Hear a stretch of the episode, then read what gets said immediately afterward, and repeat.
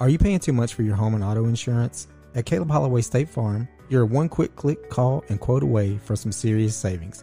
Visit w w w dot caleb holloway dot net or call seven zero six, four zero six, two one one one for all of your home, auto, and life insurance needs. Like a good neighbor, Caleb Holloway State Farm is there. Hey, what's up, everybody? This is Rob from Cigar Store Idiots. You may be asking yourself what Moonwalker Delta eight is. Moonwalker is the industry leader in Delta eight T H C products, an emerging category pushing the boundaries of the cannabis plant.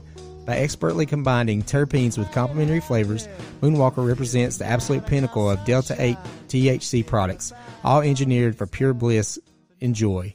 If you have any questions or concerns about the legality of Delta eight, please feel free to visit moonwalker.com backslash pages backslash legal.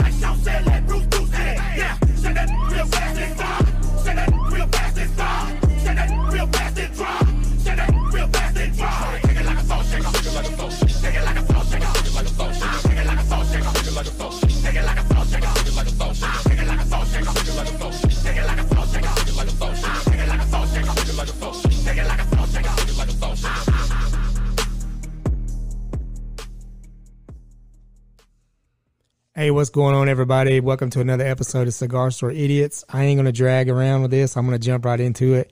I want to introduce a good friend of mine. We've been friends for a very long time, and uh, it was good to get to see you the other day and bump into you and make this thing happen. So, Big Reggie, what's up, man? What's going on, man? How you been? Man, I've been good, man. Good. Tired because I'm working a lot, doing yes. a lot of different things, so that's a good thing. Okay. Staying right. busy. I know. That's that's all we can do now. We're getting older, so we got to stay busy. So yes. how's your, how's your son doing? Man, he's doing good. good. Like any other fourteen-year-old, he thinks he's bigger than his dad. Well, no, nah, he ain't bigger than you. He's not, but you know, I, he got I'm long not going to complain. Go. Yeah, I don't want to complain. You know, I, he's a really good kid. Good. Um, he, I always tell people, like, all the good that, that God put in me, it went straight to him. Well, if there was good. some good in me, he got it because he is a very, uh, he's just a good kid. He's a good human being. Yeah. Yeah.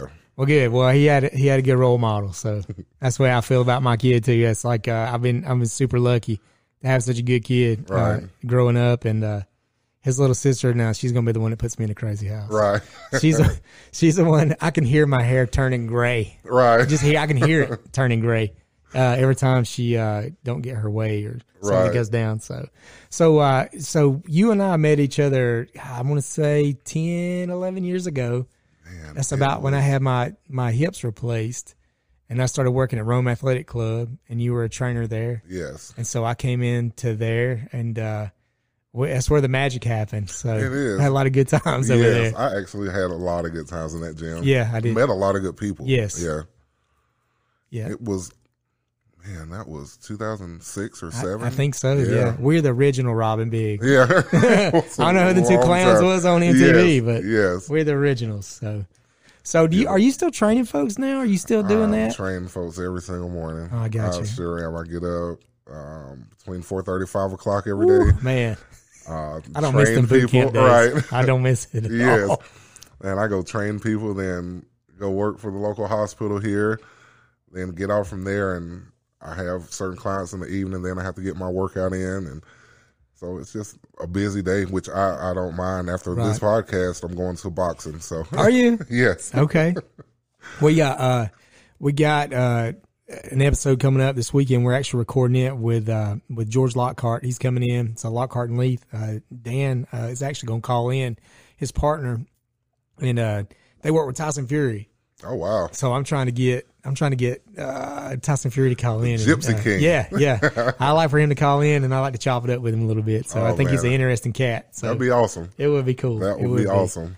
Um, I know back in the day when you and I worked at the rack, we had uh, we did an extreme I think it was like a Biggest Loser type yeah, competition. Um, Extreme Fitness Makeover. Makeover, that was it. Yeah, yeah. yeah. I, I I tell you, it's funny. It's a funny story. I had uh, I had got to where I didn't work out much anymore. I had issues with kidney stones and stuff like that. And every time I work out, I had a kidney stone break loose. So wow. Lucky me. It's probably all those energy drinks I was drinking. Um, but uh, but I had started working out again last year, like last like before the summer started, like about this time last year. Okay. And uh, I had my setup in my garage, had my T R X, had my kettlebells, and I had my routine. And mm-hmm. I'm out there, and I'm just like, Psh, man, I can handle this. I can get out here like I did in the warehouse back in the day. Right. And I was like, I'm going to publicly apologize to every single person that I ever trained. Because uh, me trying to get them healthy, uh, I went through a – it was like a near – death experience right. for me. I was like, what the fuck am I doing to these poor right. people? What am I doing to myself? Somebody call an ambulance. So, but, uh, but yeah, dude, I, I've, I've been trying to get back into it. Uh, I, I think I got a clean bill of health on the kidney stones and, uh, Good. and actually I got a diet or a, I hate saying diet. That's a dirty word. We don't say that, but I got a meal plan from, uh, Tony Metcalf and uh, George Lockhart. Okay. And so it's kind of a fighter's meal plan to kind of get myself back in shape. And um, and I've actually lost probably about twelve, fifteen pounds oh, wow. so in three weeks. So it's it's Good coming deal. Along. So I'm I'm excited about feeling better. Good deal. And not looking like a like a fat tub of goo at the swimming pool. Like I, I was like, man, I'm gonna, if I go to the beach this year, I'm going to have to take a hoodie right. and be on the beach in a hoodie. So. Yeah. But I miss I, it. I miss training people. I love doing that. That was that was a good time. I, I And I met a lot of great people. Uh, in lifelong friends in that yeah. industry oh, too. Yeah. So, yeah. and I met some turds too. Right? Yeah, I met some so, people that I could probably do without seeing again. Yeah, but I think I've met more people that I love to see. Um, even people I hadn't trained in years, we see each other and the conversation starts just like it was the last time we worked out together. Yes. Yep. And and like you with your story, I, I feel the same way. Um, so I, all these years of powerlifting, you know, when it comes to things like squats and bench press, I don't do a lot of reps, mm-hmm. and you know, so I don't go to fifteen reps. I never squat that much anymore. You right. know, it's like five reps because I lift so heavy. Uh-huh. I don't have any reason trying to squat seven hundred pounds fifteen times. Now, but yesterday, now, wait, when you say heavy, you are, we're talking. Yeah. Seven, eight hundred pounds. Shh, yeah. Get out of here. Yeah. And that's not every week, you know, yeah. that's just working up to, yeah. um, to a competition. Like if I'm getting to a competition or something I like that. You.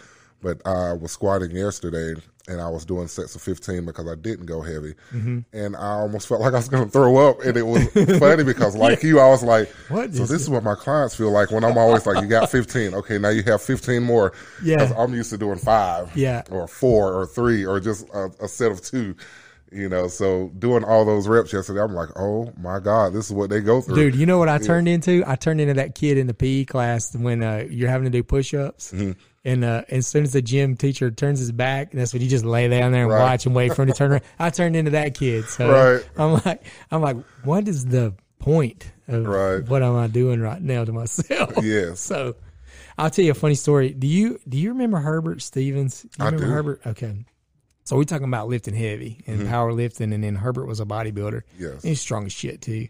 Yeah, Herbert um, called him Quadzilla. Quadzilla, yeah, yeah. He had some freakish legs. So I'll tell you a funny story about him. There was a guy in town that was a quote-unquote power lifter. Mm-hmm. Okay. This joker spent more time putting his shit on and getting chalk all over the gym than right. he did doing any kind of exercises. Right. And I ain't going to say his name. But uh, this cat was over there. He had, I think he had four fifteen on, on the squat bar. Right. And he's in the little cage, and Herbert's just pacing. Like, he's pacing like a damn panther. Like, right. he's like...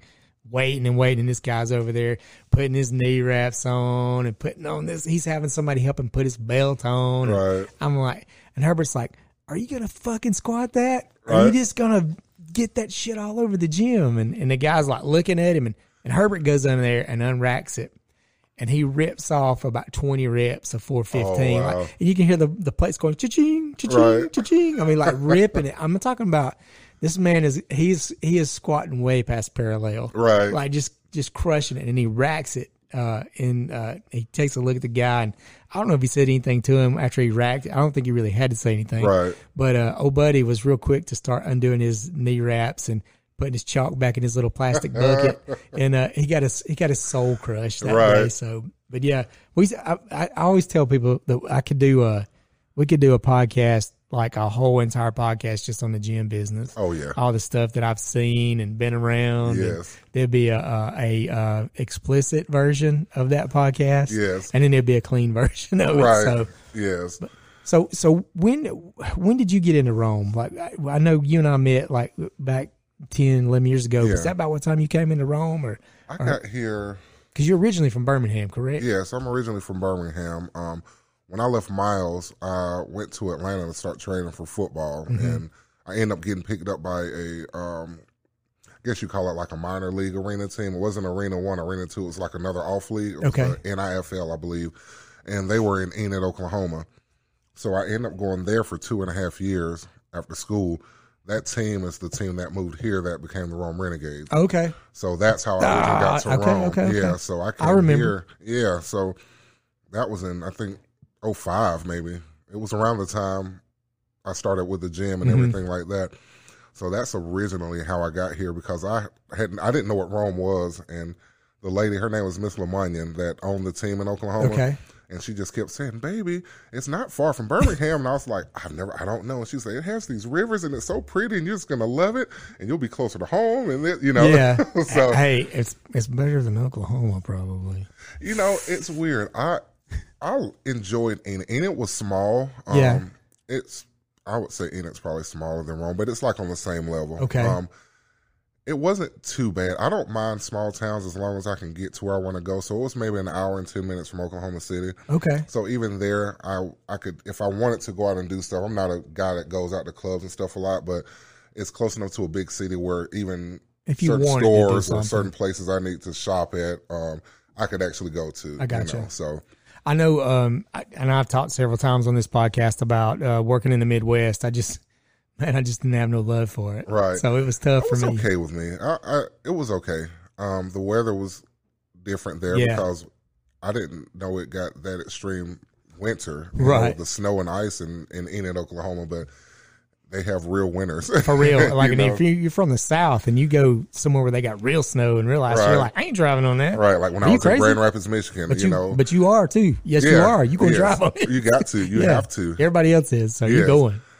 So, you know, that the, the small towns I enjoy. Like I said, like I, I love Rome. It's, and it's central for everything I love. I'm not far from Birmingham. Mm-hmm. I'm not far from Atlanta. I'm not far from Chattanooga. Right. We're so, in a good spot. Yeah. It's, Rome's it's a good a spot. Really good spot. Yeah. So it, it makes it just easy for me to do whatever it is I want to do and not have the hustle and bustle of a big city and the yeah. traffic of an, an Atlanta or a Birmingham right. where, where I don't think they've ever stopped working on the roads. No, you know? No, never. I twenty has been, it's always been worked it's on. It's always got, so. yeah. We, uh, it was funny, uh, we talk about the, the real weather that's in the Midwest, and we were in Kansas, and uh, I remember we had an ice storm. And I came out and I had a I had a um, expedition, and I'm talking about this bitch was was covered right. like three quarter inch of ice, like right. it was an ice cocoon around my vehicle. Right. And then uh, one of the one of the guys that was over me, like I was a supervisor, but I had a guy I had to report to. He was like, uh, "When you think you're gonna get here?" And I was like, "I don't know, man. Whenever the fuck my car freezes." Right. I was like, "It looks like Mister Freeze came out here and glazed this whole place over." And it was like, "We need to find a way to get here."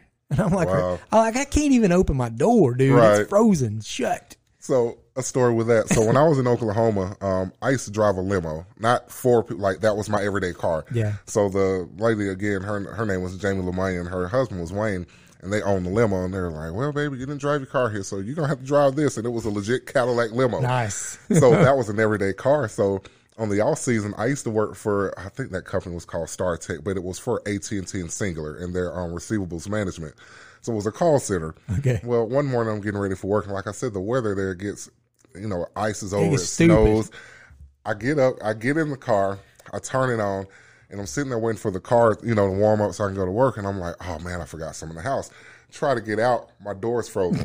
So I'm stuck inside this limo, right? Now, you got to understand, I didn't have a cell phone.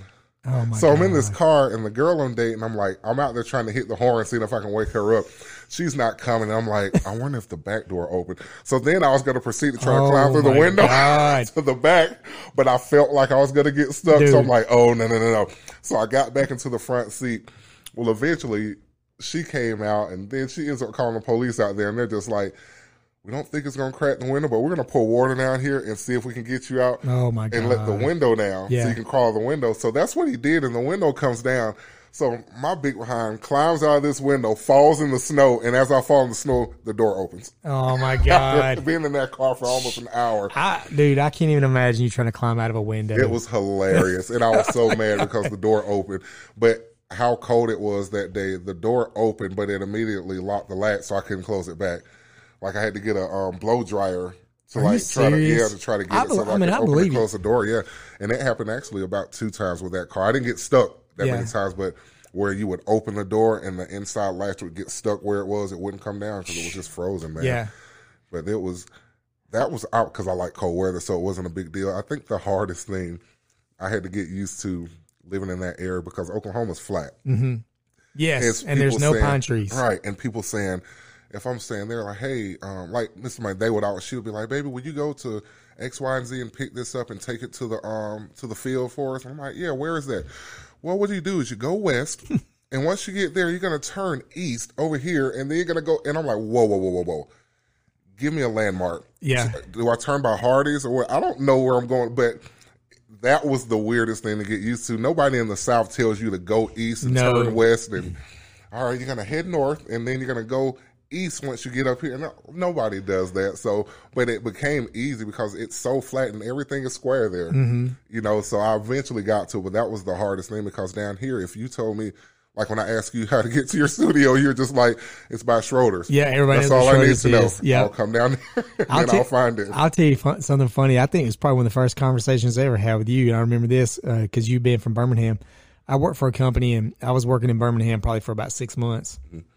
And, uh, I worked for some Korean people, right? And uh, they were telling me to go to. I was going to a dentist office, so I worked for a dental lab, and so I was taking some stuff to uh, Woodlawn Dental Center. Okay, Woodlawn, you know, I know where Woodlawn. Okay. I definitely know where that is. So, so I'm like the little Asian guy. He's like, uh, "You got to go left on Reef Street," and I said, "Okay." So I'm driving around, dude, and I and I remember telling you, I was like, I was like in an episode of Good Times, like, right. I, dude, I was in a bad place, and you right. even told me you was like, yeah. man, I can't believe right. you was over there. I'm over there in a red truck. I'm the only white person oh, in the vicinity, and um, so I'm like, and I did have a cell phone at the time, thank God, and I've called. I'm like, I'm like, I don't know where I'm at, dude. I'm lost, and like, I'm I'm looking for Reef Street, and he's like, no, Reef, and I said, yeah, Reef, and he's right. like, no, Reef, like a reef on a tree. And I was like, that's a leaf, man. That ain't a reef. Right. You're going to get me killed. Right. I don't yeah, even know what man. I'm doing. So, but, yeah, you told me. He's like, yeah, it's a good thing you made it out of that. Oh, yeah. Because it was so sketchy. Yeah, so. some some bad areas in Birmingham. Yeah, yeah, yeah. Well, yeah. There's bad areas everywhere you go. But, oh, yeah. yeah, I was definitely not in a good a right. good, good area for myself. Yeah, you know, it's so. just certain places and cities you go to where it's not really good to go in certain neighborhoods unless you know somebody there. Right. You just don't. Linger no. into the wrong areas, no. and I, it's like that everywhere. You know, yep. you just have certain areas. You sure. just it's better not to go there unless you're with somebody that's from there. Yeah, yeah, agreed, agreed. So when you were in Birmingham, you played you played ball when you were in high school. Did, yeah. did you? Did you? I mean, you got some. Look, did you get some looks from some schools? And so, what oh, kind man. of things happened there? Because dude, you're such a my life is a roller coaster, dude. So I know that's why I wanted to get you in here. You got yeah, it's. Uh, So, yeah, I went to Gardendale from um, kindergarten all the way until I graduated. And I was getting looks from Ole Miss and that's a lot of big schools. Yeah. Ole Miss. I was even getting stuff from schools I couldn't get into, like um, not Harvard, but uh, what's another one of those elite schools that have a football team? I can't even think of who they are now. Uh, like Princeton and uh, somebody like that. Like one of those schools, yeah, it was like a Princeton or somebody like, somewhere where I wouldn't get in grade wise. Like it was like, why are they sending me this letter right here? Yeah, but no, um, Southern Miss, just a lot of schools, maybe about twenty schools. And I, what happened was, I eventually I signed with U A B. Okay, and uh, Coach Watson Brown was there at the time, and they were telling me, well, what we want to do is redshirt you your first year. Well, at that time, my mind frame, because like I, I used to be into a lot of stuff. I used to run with a gang and all that kind of stuff when I was younger. And what they like call was, you? What was your nickname? I get called different names, man. Like I was, I was Reggie. I was um, I got called Brazy. That came from football, but that's also a gang name too. I I, it's you. Not too many that's not gang names. Um, as dark as I am, people call me Red Dog because in the black community, usually the light skinned guys are called Red Dog, uh-huh. but they call me that because I wore red all the time. I got you. Um, But, you know, it, it was what it was. Um, I got in a lot of trouble. So my thing was, I'm not going to be able to survive school if I'm not playing football. Mm-hmm. So my cousin Mike was going to Miles, and um, I started talking to their coach. And what they told me was, since it's Division Two, I qualified from the A C T. I made a seventeen or eighteen, I think, on the A C T. And they're like, you're good. Like, you can play, which – as a grown man, I would think, well, if I can play here, why can I play there the first year? So, right. I, I, but as a kid, you don't think about that. All I was like was, in order for me to get out of what I'm doing now, I need to go somewhere and play football. And so I switched to go to Miles, and I didn't get in trouble by the N C A A because I went down from Division One to Division Two. I gotcha. Two. I didn't so know I could, that was a thing. Yeah. So, yeah, you can get in trouble. Once you commit, you can't just leave, but you can go down without being penalized. I gotcha. Until and, now, you can go wherever you want to. Yeah, yeah, yeah. A lot's changed, These man. Guys, so, like, man. Colleges talking to kids all this time. Back when I was in school, it was a certain time of the year they were able to talk to yeah. you, and they couldn't do it before then. They can talk to your coach, but not you. Right. Um, but I get there, dude, and we were having three-a-days in the Birmingham Sun, and uh, Coach Leonard, man, I loved him to death. He died recently, but um, we're down there, man, working hard, doing our thing. I'm trying to make a name for myself, you know. Get down to the week of, it was the first game of the year. I think we were getting ready to play Kentucky State. Well, that we play on Saturdays like anybody mm-hmm. else. Well, that Tuesday, it was a couple of us. It was probably about eight of us, actually. We walk into the locker room and notice our stuff's missing. Oh. So we initially just think, okay, the old heads, you know, they're, they're playing. So we in mm-hmm. there, you know, y'all stop playing, man, blah, blah, blah, blah. You know, mm-hmm. our locker room stuff, wrestling, tussling. They like, dude, really, we ain't got your stuff. So we know we get called into the coach's office, and they're like, well, y'all aren't eligible to play this season. That's why we had to take your stuff up. What? They knew it the whole time, but they, they were getting us to the school. Oh, man. Got us really, really bad. So I end up still not playing football that year, but luckily I stay out because I was about to just drop out of school and go do my thing. But um, I, I toughed it out. I stayed in school and eventually played there, and like I said, man, was getting looks by N F L teams. I mean, I had a good career. I played arena football, of course, yep. um, after college. But, I mean, it all worked out for me. But it was just – it's a big roller coaster. That's how I ended up at Miles, though. And the coach that, that got me there got fired right before we started camp. So it was just a – just one thing after another. Yes, man. Yes. That's a, that's kind of the way Tyler got. He was kind of – they were wanting him to come play ball at a school in Rome. And we switched high schools to make sure he was eligible. Right. And uh, as soon as we switched, they had uh, they fired the baseball coach. Wow. So we got a new baseball coach, and he don't know anything about Tyler. Tyler right. was cut. And it's oh, like, wow. yeah, so it's kind of – I get that. It's It sucks. Yeah. It's everything changes. Yes, and it does. And, you know, I I long – even now I'll think about, you know, what would have happened in my career had I stayed at U A B. But, dude, I wouldn't take the experience for Miles away for nothing in the world. Yeah. You know, like – I'm a golden bear for life, you yeah. know. And I graduated. You know, a lot of athletes right. don't get to say that. Right. So I wouldn't take that experience away for nothing. And if I had to do over again, I probably would go right back to Miles. Now, you played, like, Arena League. You played, didn't you play with Dallas Desperados? I played with the Desperados. I played with the Georgia Force. Yep.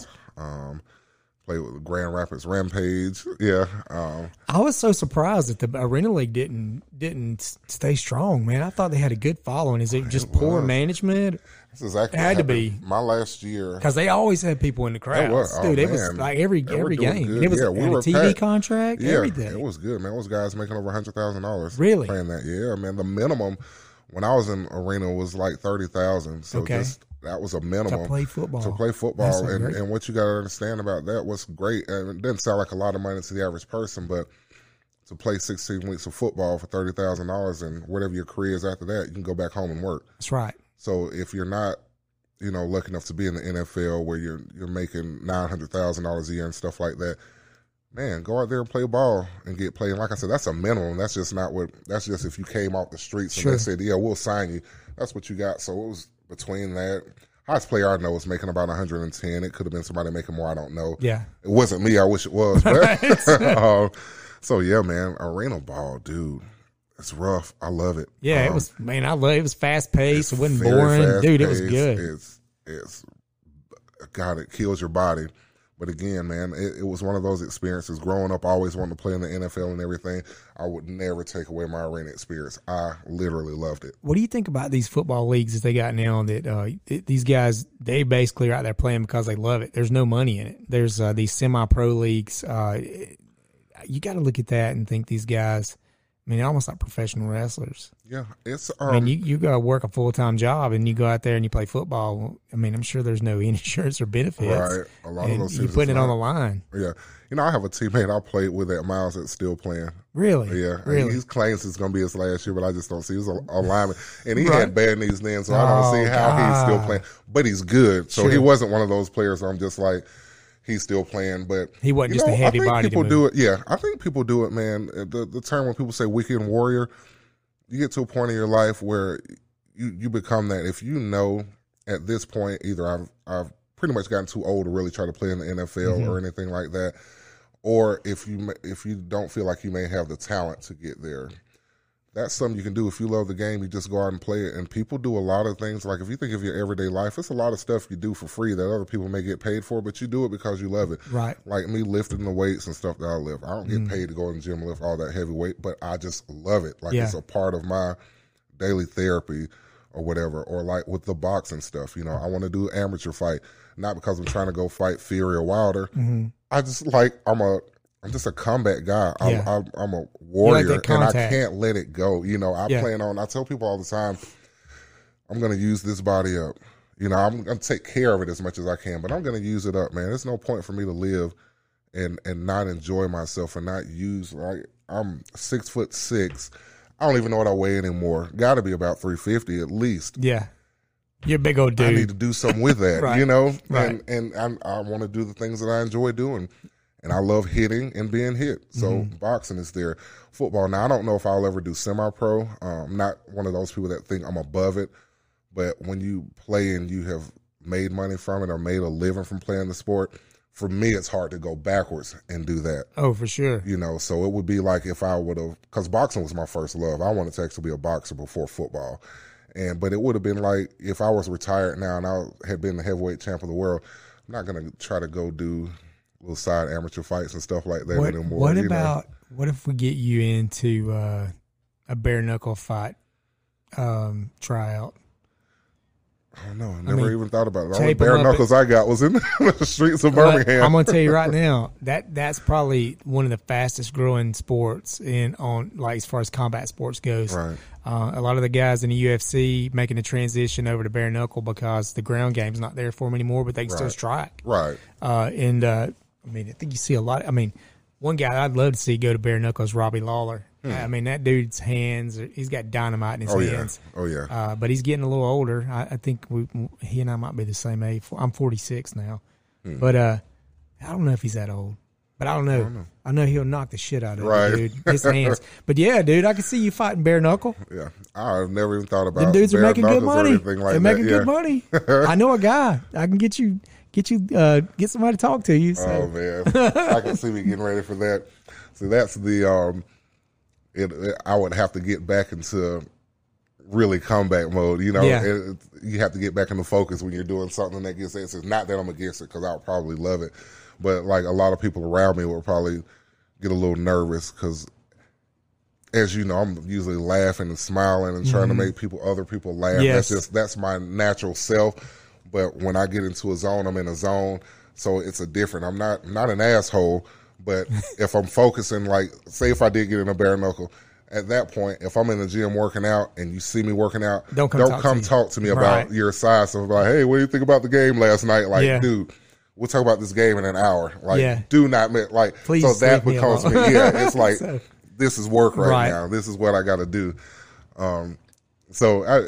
And and I was like, I'm like that with powerlifting. Like, mm-hmm. if I'm getting ready for a competition, when I'm in that mode, you got to let me work out. Right. Like, you can ask me all the questions about tips on bench pressing and squatting and deadlifting when I get done working out. But right now, do not stop me. It was a, a funny story. So a few years ago at R A C, there's a, it's a parking space in the front. It's not, it's not a handicap space, but it's next to a handicap space. Yeah. But it's not. So everybody parks. I park. Hell, the police officers that work that work out there park there, right? Because it's, it's not a it's not a handicap. It's just next to it. But I was in there working out one day, and I was probably five weeks out from a competition. And this guy, I don't remember his name. We ended up being pretty cool, but he came in and he was asking people whose car that was. I think I was driving a Lincoln at the time, and I saw somebody point over at me, but I didn't know what they were doing. So I was actually doing um, pull downs at the time. I had just got through deadlifting, and he came over, and I took my headphones off, and he said, "Hey, is that your car?" And I said, "Yeah." And he said to me, he was like, "Man, you know, I just can't stand people that, that park in handicap. You know, I have a friend that's in a wheelchair and da da da." Rob, I cussed his ass out. Like, I went, first of all, I went off on him because I'm like, I'm not in a handicap, but don't you ever interrupt my workout. Like, I was mad because he interrupted my workout. Yeah. More so than that, I'm like, dude, now had I been in a handicap, I could have one hundred percent understood that. Right. You know, that that ain't cool. It's, they got it there for a reason. Mm-hmm. But the fact that I wasn't and you interrupted my workout, that was what made me mad. And I went off on that yeah, guy. I would have and too. Then put my headphones right back on and yep. finished my set. But it was weird. The next day we talked. He needed help with something. I ended up having to help him. And we ended up being okay. But I get into that mode. Like, just if you can leave me alone for this hour yeah. and a half, then you'll get the regular Reggie, Brazy, Red Dog, Giles, or whatever nickname people call me. Like, right. You'll get him back. So... I know that we, uh, I, I used to always tell everybody too, if you saw me in the gym and my earphones were in, like I had earbuds. Mm-hmm. I don't know what's going on with this thing. Here we go. I had, I had earbuds in.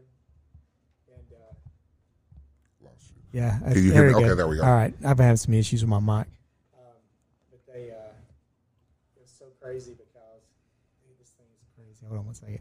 All right. So, so the, um, I'd have my earbuds in, but I wouldn't even be listening to music. Right. Like it just was in. So people wouldn't bother me.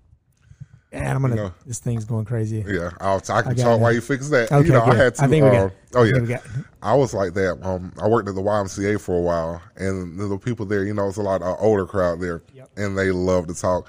So it had gotten to a point there that that's um, was almost the start of me putting in head put, putting on headphones. Was like, you know what, if I do this, they'll leave me alone. But they, it doesn't stop them. It does not stop people from coming and interrupting your workout um, at all. And every single day I'll be there. And it's I've, I've actually been in the middle of a set, like straining, you know, like say you got about four twenty-five, you're doing sets of five or whatever. You're on your third set and you, you're struggling getting halfway. I've had people trying to conversate with me in the middle of a rep. Oh yeah, and it's like, come on, man. Yeah, they don't they don't care, dude. They're they straight up will like, hey, so uh, did you? Yeah, like talking about did you see the game or stuff right. like that. Yes. Like, no, motherfucker, I ain't trying to watch no game. Right, leave me alone. Yes, we can talk so, about that when I get done. But now it's, you know, people approach me. I, it's times I'll be working out and end up talking twenty minutes after a set. Yeah, because I don't because.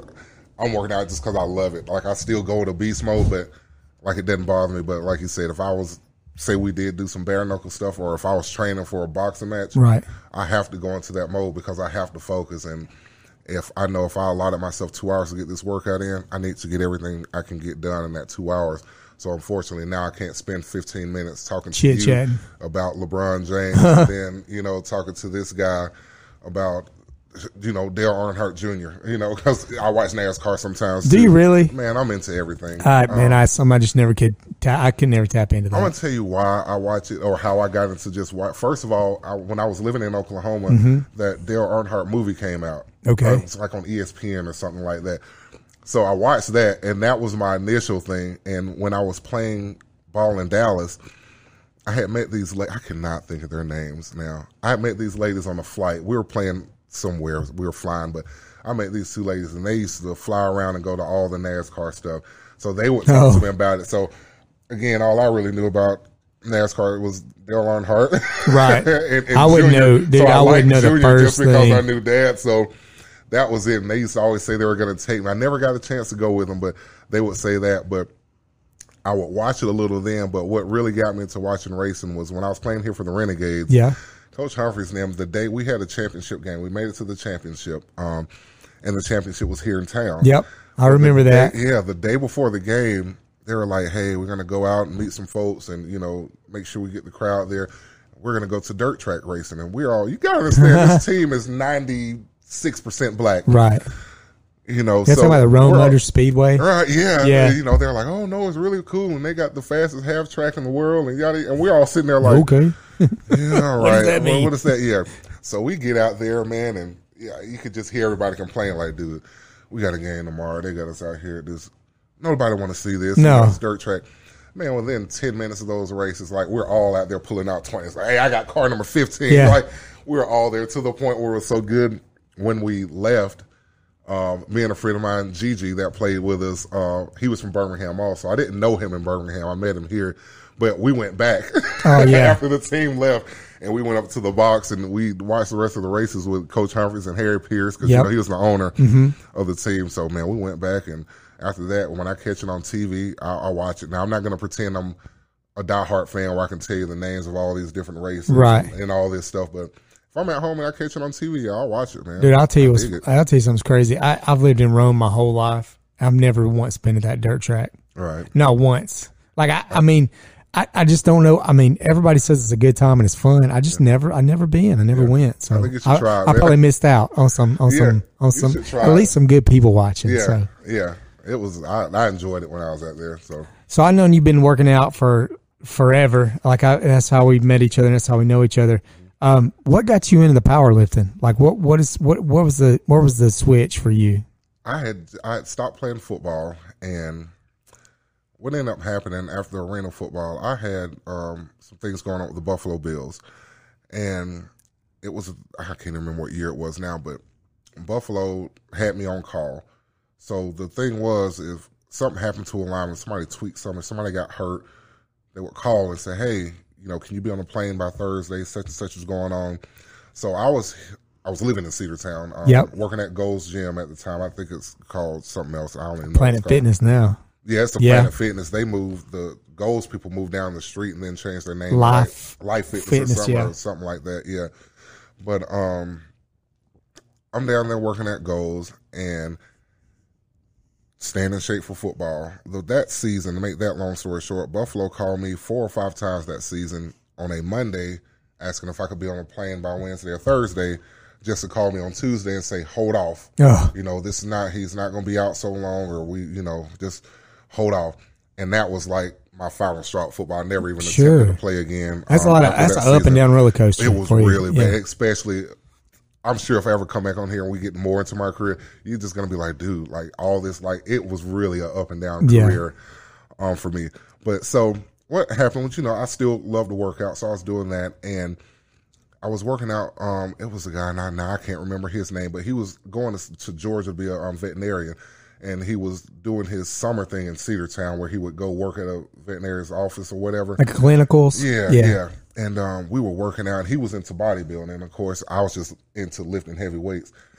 One day we were literally in there, and I finally started understanding how athletes, when they stop playing, how they go into a depression and all that stuff. I never thought that would be me, but I was so used to competing and having something to live for or, right. or work out or a goal to go for that had something to do with fitness. So that was like, it was really bothering me. And one day we were working out, and literally in the middle of the workout, I was like, "I think I'm going to try powerlifting." And he was like, "What?" I said, "Yeah, but I got to go in my office and see what the hell that is." Yeah. All I really knew about powerlifting at the time was, um, you remember um, Reggie Ball used to quarterback for Georgia Tech years yes. ago? His dad was one of my trainers when okay. I left Miles getting ready for football after I left college.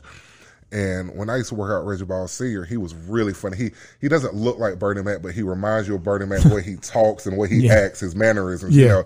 And every he would lift with us sometimes, and Reggie was a strong guy, man. And we were squatting one day, and we probably had about five hundred on there. And Reggie got on the bar and did like three reps. And on his last rep, he was coming up saying, "That's why I'm three-time world powerlifting champion." You know, just yeah. talking this noise. We loved it, you know. But that was the extent of powerlifting. You yeah. know, never just nothing I ever looked into. So I went back to my office, and I'm like, "Okay, squat, benching, and deadlifting." I said, "I could do this." So I went down, uh, Max Nutrition was still open here. Yep. And I started talking to Steve, and I was like, "Man, I think I want to go into powerlifting." And he was telling me about, he said, "Man, you should look up power, I mean, Southern Powerlifting Federation." He was like, "They have a lot of stuff local. You won't have to go far." So I, I looked at the federation, And um, they had a meet. The Alabama State Championship was coming up. Uh, it was probably like two months away, so maybe eight to nine weeks away. So you had you so had about I, nine weeks to get yeah, ready. Yeah, man. I joined the federation, man, and started watching videos and had this little sorry Valio belt that you get out of yes, Walmart. And yes. Had these wrist wraps that I had gotten out of Hibbets, but I thought I was doing the thing. For like, real. I got my gear. Man, I went down there. I think it was in um, Arab, Alabama. I believe that thing was. Man. Okay. I went in there and I won. Like, just off raw strength, to the point where my score is higher than the people that were wearing the, the double ply suits. Yes. Because I lifted raw. Like, all I had was a belt and some, some um, I wore the knee wraps then. Okay. But uh, I went in there and won, man. And that was the start of my powerlifting career, like that. Because I remember them laughing at me at the beginning of the meet because my equipment was so sorry. Nobody was laughing at the end of that. Stuff. I'm yeah. just like, got this Valio belt and man. Yeah, like, I don't know what you like. But I man. laughed all the way out of there with that best lifting yeah, trophy. Did. And that's that's how my powerlifting career began, man. It was it was strictly because I needed something to shoot for. And I was like, man, if I lift heavy anyway, I might as well do it for a purpose. I know, right? Yeah. Did how many like how many competitions do you think you've been in now? Oh, man. Since then. I don't know, man. You know, I haven't competed in like three and a half years since I got hit by oh, a car. Okay. You know, um, I was in a bad car accident um, heading home one day. Me and my son, we, our car jumped over the median, and we hit it dead on. Man, I didn't even know that. Yeah, That's, man, yeah. It was bad. It was in January, uh, about three years ago. Okay. And um, you know, we recovered. Luckily, you know, he was okay. The the work, I split my hand, as you see here. Was split all the way through the middle. Oh, was so that with the, the steering complete, wheel? Yeah, yeah. Something did it. Um, yeah. I didn't even know that, man. Yeah, I didn't while. know that. Um, you know, my son broke his finger, had a bunch of scrapes and bruises, but as bad as that accident was, we got out pretty good. Okay. And um, okay. what I didn't know is, so I was recovering that year, and then that's when they started boxing over at In Shape. I so gotcha. I started going out there because, you know, boxing was my first love, so I'm like, I'm just going to do it just to get in shape was why I was doing it. That was about October of that year. About four weeks in, um, the car accident, which I didn't know, had caused an umbilical hernia. Oh, I was in the shower man. one day, and I was like, what is this? What is this? Yeah. Right. And um, so I ended up having to get surgery for that. So since then, it's been trying to get my body back used to getting that heavy weight, yep. and it'll do it. But um, at the same time, I had a, a doctor that had put me on blood pressure medication. What I didn't know is I was having an allergic reaction. Um, so this whole time I'm taking this pill that I still didn't think I need. I won't take them ever again. But sure. um, I had gained like almost one hundred pounds, dude. Really? I couldn't hardly move. I couldn't squat deep. Um, like my flexibility was gone. Mm-hmm. I just literally thought I was losing my mind. And I was telling I was lifting with Goggins Force in Marietta, Steve Goggins. And, uh, you know, he's a big name in powerlifting. If you mm-hmm. know, he's the first guy to ever um, squat eleven hundred pounds in a competition. Jesus. Or a thousand, no, thousand pounds or eleven hundred, something like that. I, sorry, Steve. I think it's eleven hundred. Yeah. Or eleven oh three. I have to look it up. That's unreal. But, um, yeah, he, he was the man. Yeah, it's um, unreal. And I kept telling him, I said, man, the more I stretch, the, I've always been agile. You know, I'm a big guy. Mm-hmm. And people that don't know me don't know that I'm fast. They don't know that I'm, you know, flexible for a guy this big, but I couldn't do anything, man. And once I found out what it was that was causing, which is those blood pressure medications, you had then the car accident. Everything kind of added all together. Yeah. So when I came off and all the inflammation, like I had ankles like this big from that stuff, putting on um, like holding water weight yeah. and all that kind of stuff. So they had to do all these heart checks and make sure nothing was damaged, and nothing was damaged. You know, thank don't, goodness. Don't you think good. It's crazy how you can get put on a medication? And like I and I, I told this story previously. I know a guy that uh, he's got gout. He yeah. just got they he has gout. They got this man on five different medications. One for gout, one for uh, the adverse uh, reaction, mm-hmm.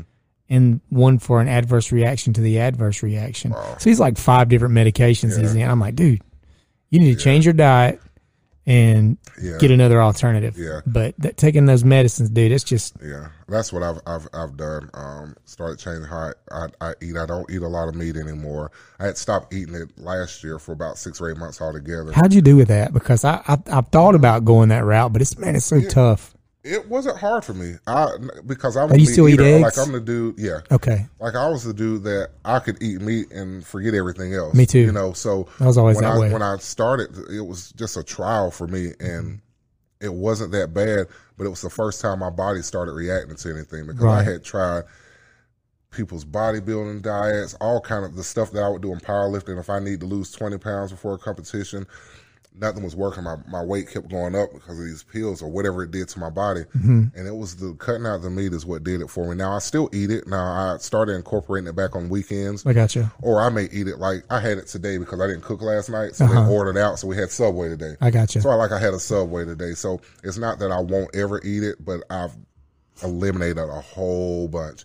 And it's helped me out a lot. I know when Brittany and I got together, Brittany doesn't eat meat. She's not a vegan, but she... Right. Uh, She'll eat, she'll still eat eggs and dairy products and stuff like that. But right. um, I was like, man, I just don't know. I don't know if I can get down with that. Right. Like I, you know, meat and potato guy. It's always what I've been and how I've al- always ate.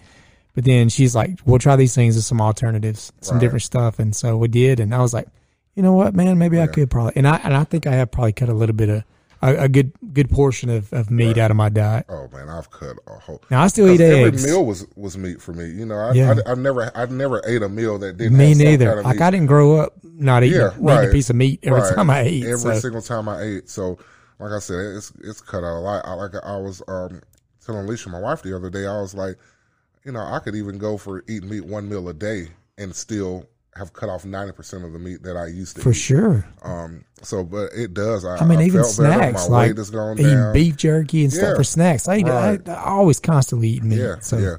So that's been the, the biggest thing that's helped me out since then. So that's why this year is a year that I'm hoping to A, either get back on the platform by the end of the year, mm-hmm. powerlifting, or B, like I said, do an amateur boxing match. Bare knuckle fighting. Just, yeah, or, or bare knuckle, I'm like your dude. You said. I'm your dude. I'm in your corner. Right.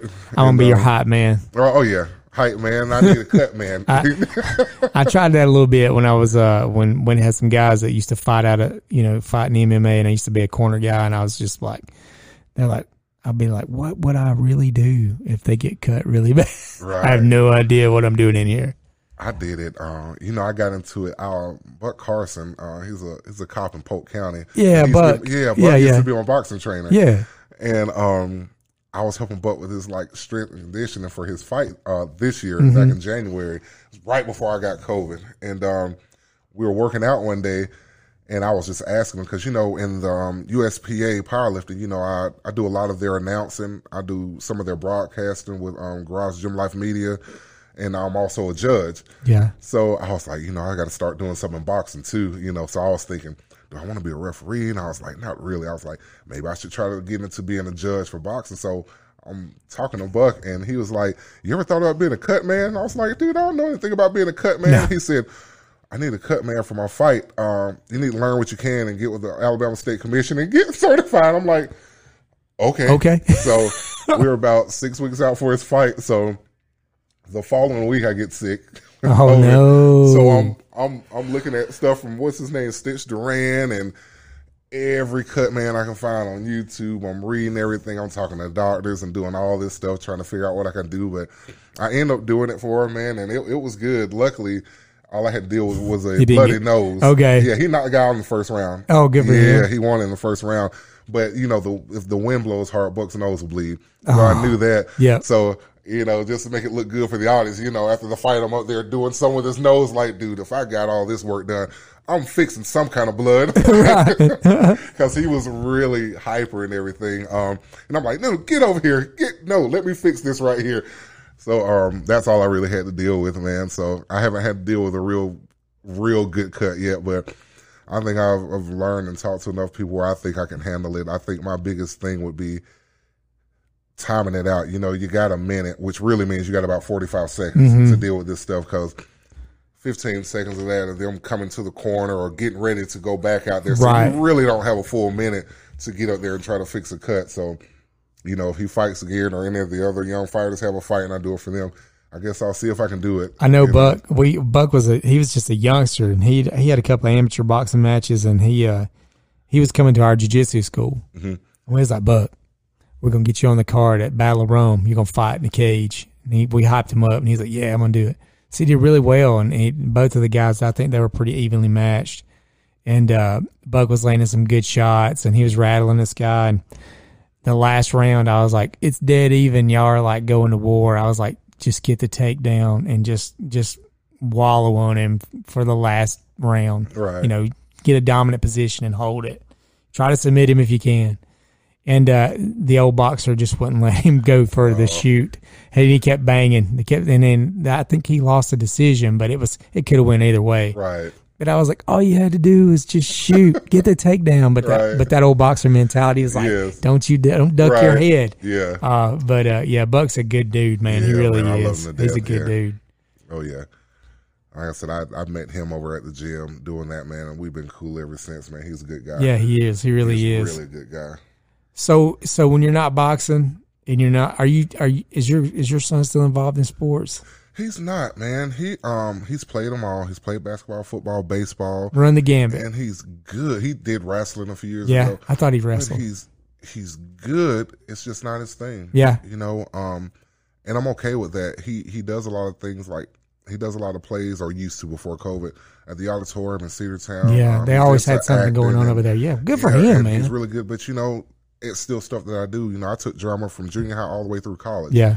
Um, so he still does that. You know, he does robotics and stuff like that. So, you know, for me, my mentality with my son, especially if you want to just look at it from a sports point, you know, I, I have to teach my son not to be the quarterback or the, the defensive end, but I got to teach my son to be the owner. Yeah. Because they're the ones that make the money. That's exactly so right. That's what I have to teach my son sure. because that's where his his – mind is at. Right. He can do that stuff.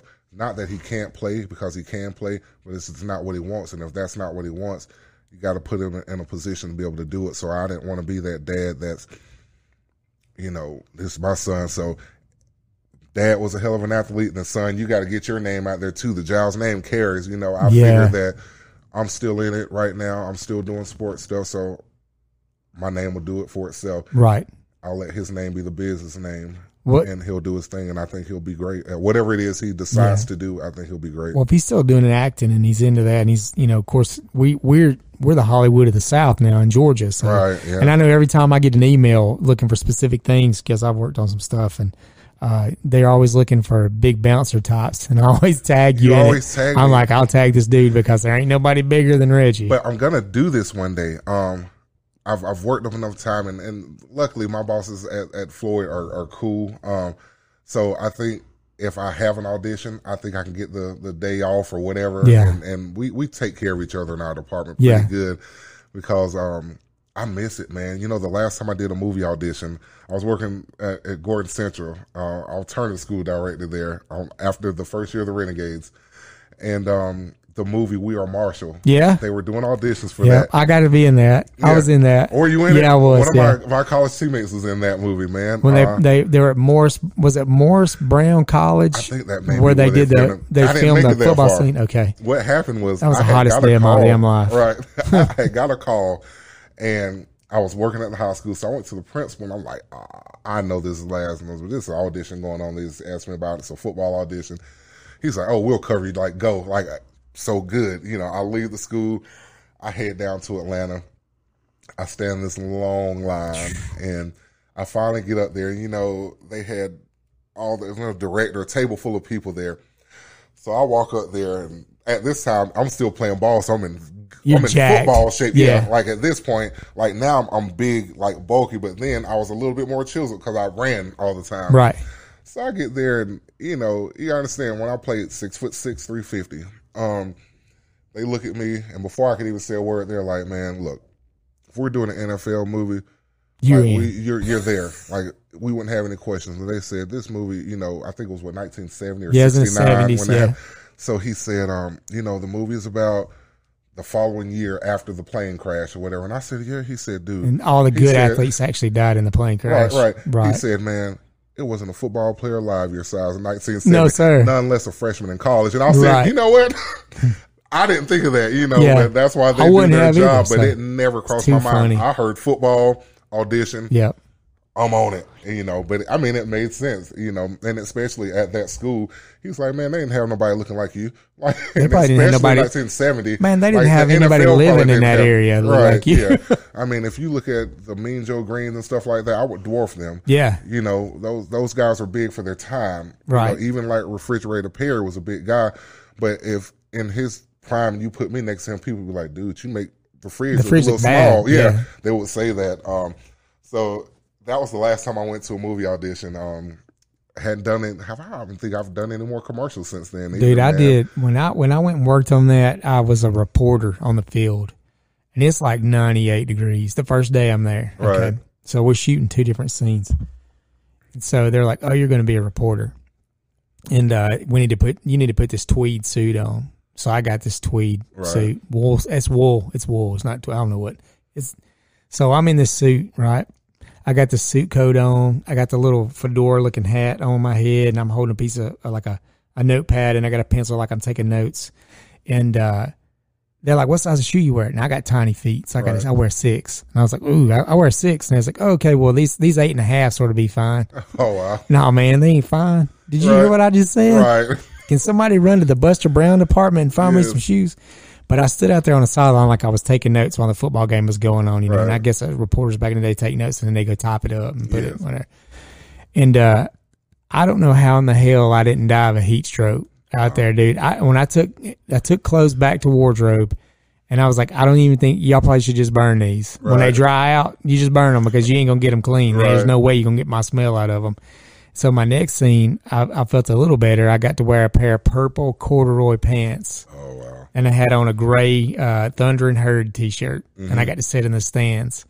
Uh, and, again, it was ninety-eight degrees. Oh, wow. And, dude, it was so hot. And everybody was hot because they're like, oh, we're getting the varsity catered in. We're not going to have the varsity. And I just looked at them. I said, I just want to leave. And they're like, you don't want to eat lunch? And I was like, mm-mm, I don't want to eat lunch. I just want to leave. Right. I'm having a heat stroke. Wow. I'm about to die. And – uh yeah, that was that was actually the first thing I ever worked on was, wow. was We Are Marshall, and I met Matthew McConaughey for okay. a brief second. So, right. but uh, but yeah, you every time I see something pop up where it's like big security guard, yeah. big menacing dude or something like that, I'm like, gotta that's that's Reggie right at the. That's I've got to start doing this. You know, right before we start, you know, we're talking about you get start sometimes just living life and you, you forget your passions. Yeah. The things that always drove you. Right. And I, I'm get, I got to get back to that. You There's know? so much of it. Like I get emailed yeah. every day. And, you know, Spider-Man shooting uh, in Atlanta right now, Spider-Man three. Mm-hmm. And uh, I got an email or a text message. I actually got text. And it was like, you know, we might can use you for this. And, and I was like, my life's too busy, man. I'd right. love to, you know, I got a family now. I right. didn't have a family then. I was working on all kinds of different stuff. Right. And uh, now I got a family, got a house full of, you know, kids and mm-hmm.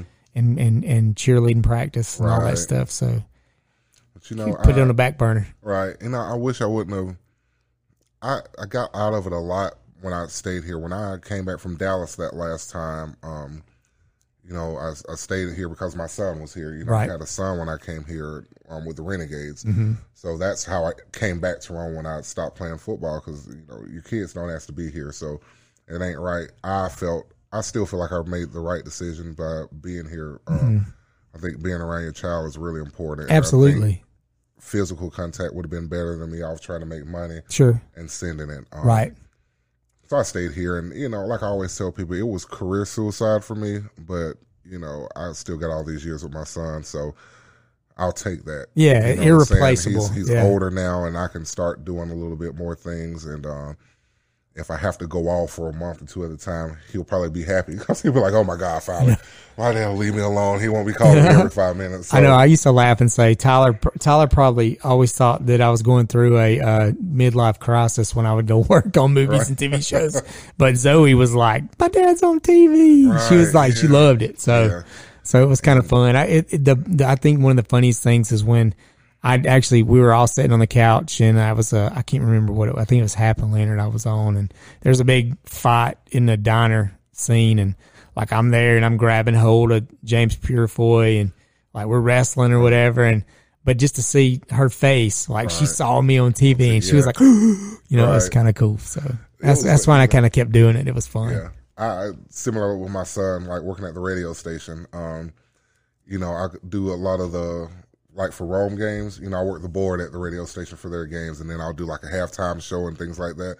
So my son's like, you know, five, six years old, you know, like say around Christmas, I would like do this little thing where for my club Q one oh two show, we'd get on there and do a little promo. So during like in between songs, we would come on there and be like, you know, this is D J Reggie, blah, blah, blah, blah. I'm here with my son. He used to call himself D J Monster. Yeah. And, you know, we want to wish you a Merry Christmas, two one oh two, and all that kind of stuff. But he used to love, you know, go home, tell his mom and his grandmother, like, listen to the radio tonight. Listen, to, I'm going to be on the radio with my dad. You yeah. know? So, yeah, they do enjoy that stuff, man. And, you know, hopefully it'll be a lot more to come for him to see. The business um, is there for him, too, man. He's yeah. got, there's so many, uh, there's vessels and avenues, uh, and I think that uh, if a kid wants to pursue that, they're living in this area. I think there's there's so many opportunities. Yeah. Uh, and then, uh, but parents, if you're going to put your kids in that, make sure you're always involved with it, because yeah. there's not yeah. always nice people in that industry. I was going to say they treat yeah. you like a you're, they treat you like an adult, even yeah. if you're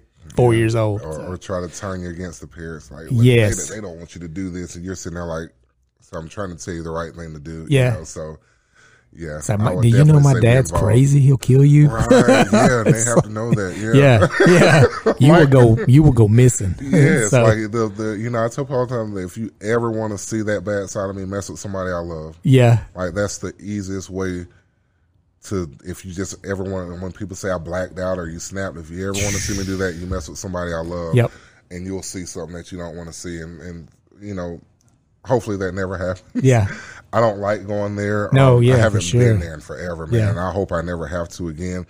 But when I go there, it's not pretty, you know. And I'm not one of these dudes that walk around thinking, oh, nobody can beat me up. You yeah. know, it's always somebody out there. But, you know, I've always had a saying when I tell people, I say, there's only two bad motherfuckers in this world, and I'm both of them. You know? But I live that in my head, yeah. you know. But in reality, I know it's. Like you said, man, you don't know who the M M A fighter is that you done ran up with two on the bar thinking you're about to knock out. The next thing you know, dude, we talk you're about, waking up seeing stars. We talked about that. Uh, there, there, some most people nowadays have had they've had some form of training or they've watched enough to where they can kind of do whatever. Yeah. But uh, yeah, it just seemed like it ain't like it was back in the yeah. old day. I remember we had went to uh, it's when the club fitness days. Mm-hmm. We all went up to the three thirty-three. At the bar, mm-hmm. and we're like all drinking or whatever, and of course a fight breaks out or whatever. And one of the guys who was always like beating his chest, like he's a badass and right. he's gonna beat everybody up. Shit, some little bitty one hundred forty pound dude jumped on his back and choked him black. Oh, wow. Choked him out. Like, I mean, he could have killed him. Right, he really yeah. could have if, if oh, yeah. he didn't let him go. And uh, I know that dude, and I won't say his name, right. but I talked to you after the thing. yeah. But uh, he he spent months trying to figure out who that was. Wow. He was like, you know, he was he had he had blood in his mouth. Right. He was wanting to kill him. Good, good. And I was like, you gonna got choked out one time. Yeah. You better leave him alone. Leave him alone. You yeah. don't know what's gonna happen. So yeah, because it, like you never know. You know, for guys my size, you know, I always tell people my my size is a blessing and a curse, because you know coming up, it's if you beat somebody up smaller than you, you get. Like, dude, look bully. At this person. Yeah, yeah. You, you didn't have to do that. Yada yada yada. But let you get beat up by somebody smaller, it turns into a joke. Like you let him beat you up. Yeah. Like, how you gonna get beat up by him? Yeah. So it's always like, okay, what do you want me to do? Or even teachers would do that. Mm-hmm. You know, teachers like, you know, as long as I didn't put hands on people, it's just like, oh, you can handle him. But if I ever do, it's like you can't do that. You can you get suspended and blah blah blah blah blah blah. Yeah. But if I don't do anything, they're like, oh, you can't handle a little such and such. And it's like, well, what do you want me to yeah. do? Do you want me to go ape shit crazy, or do you just want me to me chill out and do what you want me to do? Slap this dude's teeth yeah. out of his mouth. So it's it's it's and today it would still be a lose lose. If I walked out of here right now on Broad Street and I beat somebody up, I'll probably be a bully. You know, depending on whatever the situation is. Yeah. But if I got beat up, it would be a joke. Like, man, did you hear Big Reg got beat up by a dude that was five foot five, you know, one hundred eighty pounds? If you're getting beat up by a five foot five guy when we walk out of here, I'm going to sneak right. him. I'm going to jump his back like that guy did at the pair and choke right. him. I'm going to choke him out. It's going to go viral. So. They're going to be like, look at this big guy getting beat down. Look at Robin Big right. out there on Broad Street getting down. Yes. so. so. Well, man, I, I cannot thank you enough for coming in, and, oh, yeah. and we got to do it again. Yeah. So we need to do this again, oh, so yeah. we can make this a reoccurring thing. Oh yeah, so oh yeah. We'll add you to our list of uh, repeat offenders. Oh yeah, oh yeah. So, but yeah, man, thank you so much for coming in. Man, I, I appreciate really appreciate you, seeing you. It's yeah. good to see you and good to talk to you. So, oh yeah, I had lots of fun. Yeah, let's do it again. Yes, sir. All right, let's do it soon. All, All right, right, later. See ya.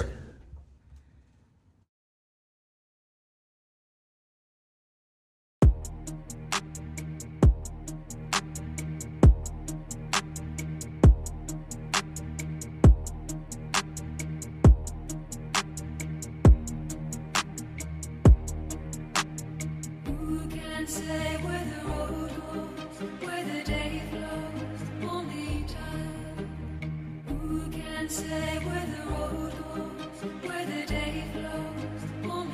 why this ain't no motherfucking grill? Get crunk with it, why get loose with it? Why I shout that, let